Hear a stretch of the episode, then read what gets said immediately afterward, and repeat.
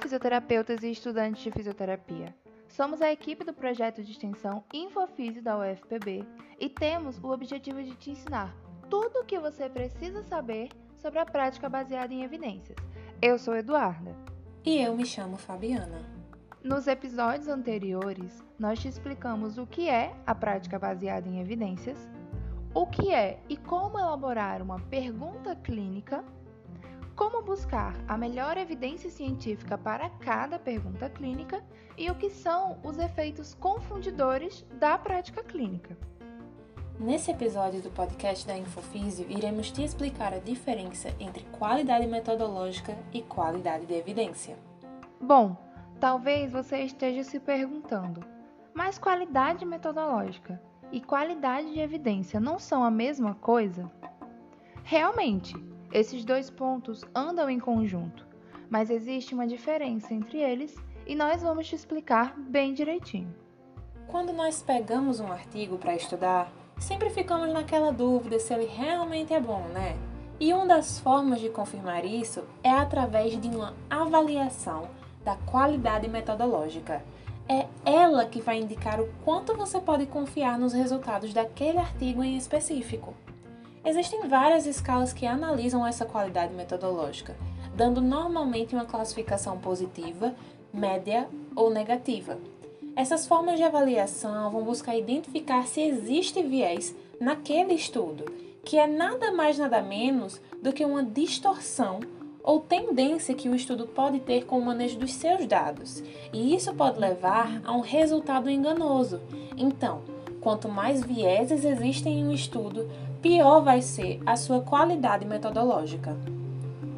Os estudos podem apresentar resultados diferentes da realidade por três principais pontos de viés, que são viés de seleção, viés de aferição e viés de confundimento.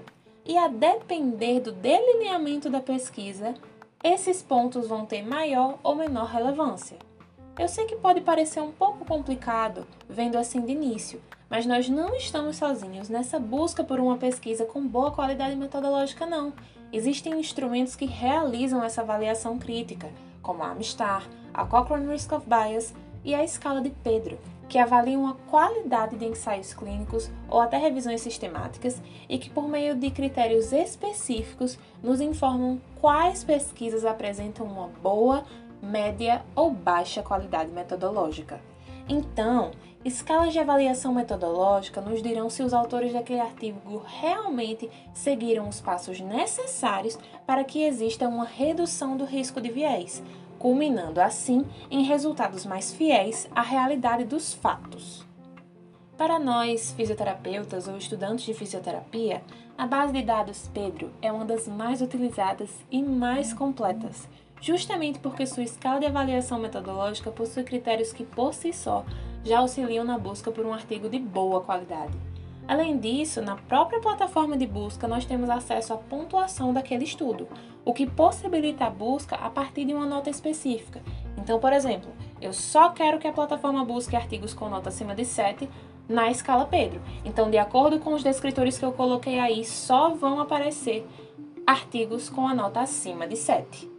E esse fato ajuda muito para quem está na prática clínica procurando por artigos de qualidade confiável. Inclusive, se você não sabe como fazer essa busca, não sabe nem para onde ir, nós temos um post no nosso feed do Instagram onde explicamos melhor como realizar essa busca. Então, quando terminar aqui, não deixa de dar uma olhadinha no nosso feed, hein? Agora, nós vamos conversar um pouco sobre o que é a qualidade de evidência. Bom, ela vai nos informar se o conjunto de estudos sobre um determinado assunto é realmente bom. Por exemplo, se temos três artigos sobre um tema específico, mas o artigo A apresenta boa qualidade metodológica e o B e C têm baixa qualidade metodológica. A qualidade de evidência será baixa, já que a maioria dos estudos apresentam uma baixa qualidade metodológica.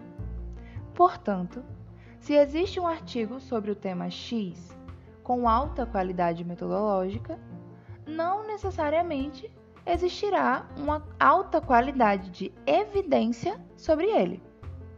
Então, basicamente, a qualidade de evidência nos dirá o quanto a informação passada é confiável.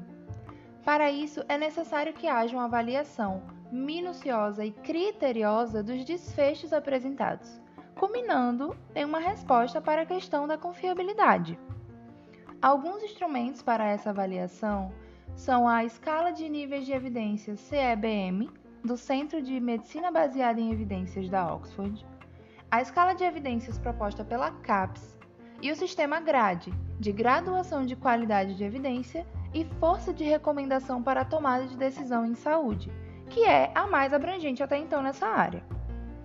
A validação da qualidade de evidência é dada em níveis que variam entre os instrumentos. Cada instrumento possui sua, os seus níveis.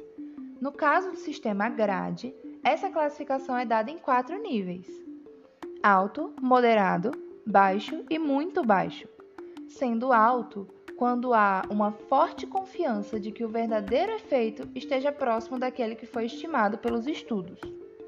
Moderado quando há uma moderada confiança na estimativa do efeito e o verdadeiro efeito está próximo daquele que foi estimado, mas existe a chance de que sejam substancialmente diferentes.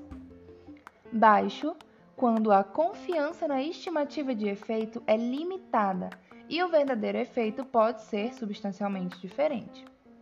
E muito baixo quando a confiança na estimativa de efeito é tão baixa que provavelmente o efeito verdadeiro seja diferente daquele que foi estimado pelos estudos. É essencial que se saiba, no entanto, entender que qualidade de evidência não é a mesma coisa que força de recomendação já que a força de recomendação é levada em consideração no momento de adotar ou rejeitar determinada conduta, podendo ela ser forte ou fraca, a favor ou contra a sua aplicação.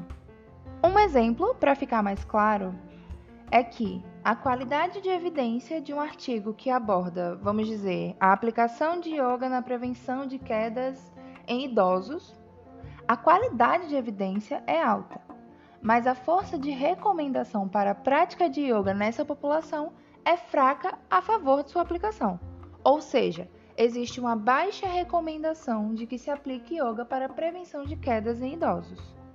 Bom, nesse podcast vimos que a qualidade metodológica é de extrema importância no seu processo de pesquisa por bons estudos, com resultados confiáveis.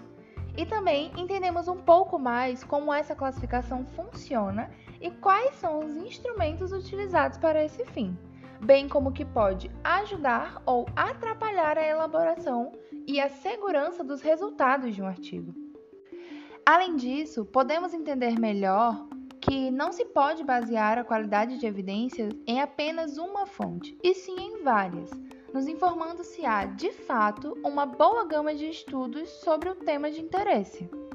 Então é muito importante que a gente entenda que existe sim a diferença entre a qualidade metodológica de um artigo e a qualidade de evidência do tema que esse artigo aborda, mas que essas classificações caminham lado a lado e, consequentemente, influenciam uma na outra. E esse foi o nosso episódio do podcast do Projeto Infofísio. Gostou? Ficou interessado em saber mais sobre o universo da PBE? Então segue a gente no nosso Instagram, infofisio.fpb e fique por dentro de várias novidades, como podcasts, infográficos, quiz e vários outros conteúdos exclusivos. Ah, e não se esqueça de compartilhar esse podcast com seus amigos da área e nos ajude a tornar a PBE mais conhecida.